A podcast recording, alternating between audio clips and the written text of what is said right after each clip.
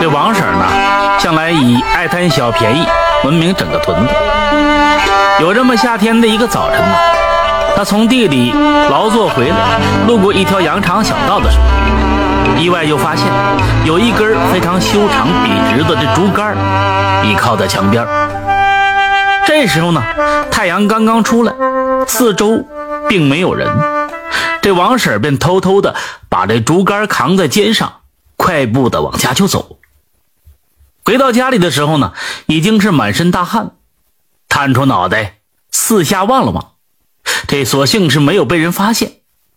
王婶啊，赶紧给门关上，找了一块抹布，仔细的擦拭着这个竹竿，然后把它拿到阳台上，绑在这栏杆上，正好用来晾衣服。做完这一切的时候呢。王婶看了看这天色，着急忙慌的出门啊，给家里人买吃的、做饭去了。忙活一天，直到这深夜，带着洗好的衣服上阳台晾晒的时候，眼前一个虚影快速的就在阳台上晃过，这下给王婶吓了一跳，赶紧打开了阳台灯，只见阳台上空无一物。就连这栏杆也没有丝毫留下踪迹，是我看错了吗？这咋回事呢？王婶在心里啊默默的想着。晾好了衣物，这时已经是晚上九点多钟了。这乡下人呐习惯早睡，王婶看着这这异常安静的小山村，心里很快就平稳下来了。从来没发生过啥事哎，可能是眼花了吧。就下了阁楼，上床睡觉去。只是这一觉睡得并不好，模模糊糊的时候，这王婶似乎看到有人在房间里小声的走来走去，虚影晃过来晃过去，猛地他一身寒意就袭了过来，顿时就醒。睁开眼睛看看四周，这黑乎乎的房间里也没有一点点声音。月光透过窗户，照射在地上的红砖地面上。王婶晃了晃脑袋，只当自己呀做了一个闷着的梦，躺下便继续睡。一夜无话。这第二天一大早，王婶依旧起得早早的，下地劳作。王婶的心里呢，就琢磨昨天那个奇怪的梦，怕有不好的东西呢被她带回家。想来想去，又想到昨天。带回了那根竹竿，然而此时呢，太阳已经快出来了，必须得快点呢，赶时间回家做饭。王婶将脑中奇怪的念头就抛去，急急忙忙往家里就走。忙完地里的工作，回到家的时候呢，王婶又想起昨天捡到的那个竹竿的地方，心想，还是去看看拿的是哪一家的竹竿吧，或许这竹竿也没有什么奇怪的。但是我自己想多了，就这样想着想着，王婶在路过这条羊肠小道的时候，刻意的放慢了脚步，仔细观察着这里住的都是一些什么人。不过现在还太早了，不是住在这里的人呢，没有早起的习惯。此刻路边的房子门窗紧闭着，走在这么安静的小路，独自一个人，也难免是有些寒意。特别是在昨天晚上睡得不好的情况下，心里还在琢磨着事的情况下，王婶这一边走啊，一边挨家挨户的就看着，想知道每户窗户里都住着些什么人。就在路过昨天拿竹竿那家时，王婶索性直接就停了下来，走到窗前，踮起脚尖往里边看去。一个布满沟壑、哎，满脸都是皱纹的老妇人，骤然出现在王婶的眼前，吓得王婶不自觉的惊叫了出来：“哎呀！”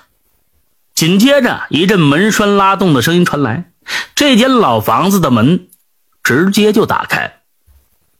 王婶吓得不住的往后退，不自觉的就退到了墙壁边。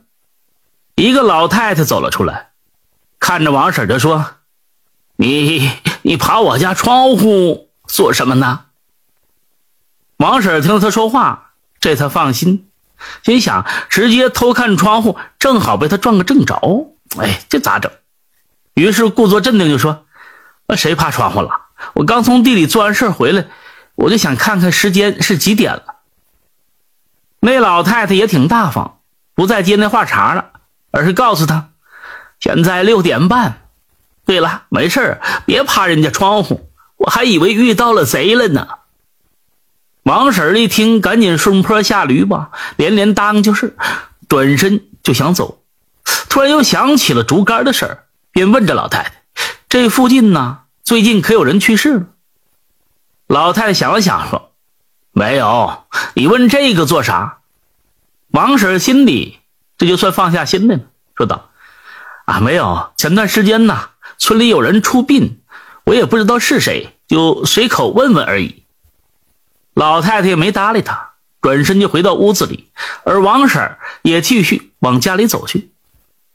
回到家，王婶开始忙活起来，做饭、打扫卫生。等到这天快黑的时候，王婶上阳台收衣服，又再一次在阳台上看到一个虚晃的影子。这时天呢还不算太黑，她看得非常真切。王婶吓了一跳，随手抄起地上的扫把，慢慢的往阳台边上走去。等到走近了，却发现除了衣服之外，再也没有什么东西。王婶这心里就觉得怎么这么奇怪？可收衣服的时候，却意外发现有一些衣服摸起来似乎还是湿的，心里就琢磨着：这不可能吧？这几天都是大太阳天儿。这一天都晒不干的衣服，太奇怪了。手里拿着衣服往鼻子下这么一闻，一种强烈的腥味扑鼻而来，竟然是血沾到衣服。王婶儿啊，一身鸡皮疙瘩，炸开了锅，四处就找了起来，可是也不见有什么奇怪的东西。猛然抬头望去，屋顶上也没有什么血迹，更没有什么奇怪的。这是从什么地方来的呢？并且有的还没干，应该是刚刚滴落不久。他这一琢磨，又想起刚才看到那个虚影，心里便开始往那些奇怪的东西上想。王婶这时候呢，一刻也不想多留了，将衣服扔在地上，自己就快步下楼，叫上这邻居张婆，两人一起上了楼。张婆一看这沾血的衣服，心里也是一阵的恐惧，赶紧就问王婶儿：“最近是不是收了什么奇怪的东西回来？”王婶儿一听啊，心里一紧，就想起了这根奇怪的竹竿，便将竹竿取出握在手上，就说：“啊，昨天早晨路过村西那里，见到这里有一根竹竿，我就带回来了。”张婆一听说是村西呀，吓了一跳，就说。你你真是不要命了！什么东西都敢往家里拿。前段时间村里不是有人去了吗？那人便是村西边的。王婶一听，这才吓了一大跳，就说：“那不会吧？我我问那里有一户人家，他说那附近没有。”张婆听他这么回答，便说：“谁告诉你的？我分明看着从西边那边开出来你带我去去那拿竹竿的地方看看。”王婶此刻心里慌了神儿，也没有拒绝，扛着这竹竿子又走回那里。只见这里的几户人家依旧是门窗紧闭。这王婶找到拿竹竿那家，将竹竿放在门口，啪啪啪的叫起门来。只见好久都没有人过来开门。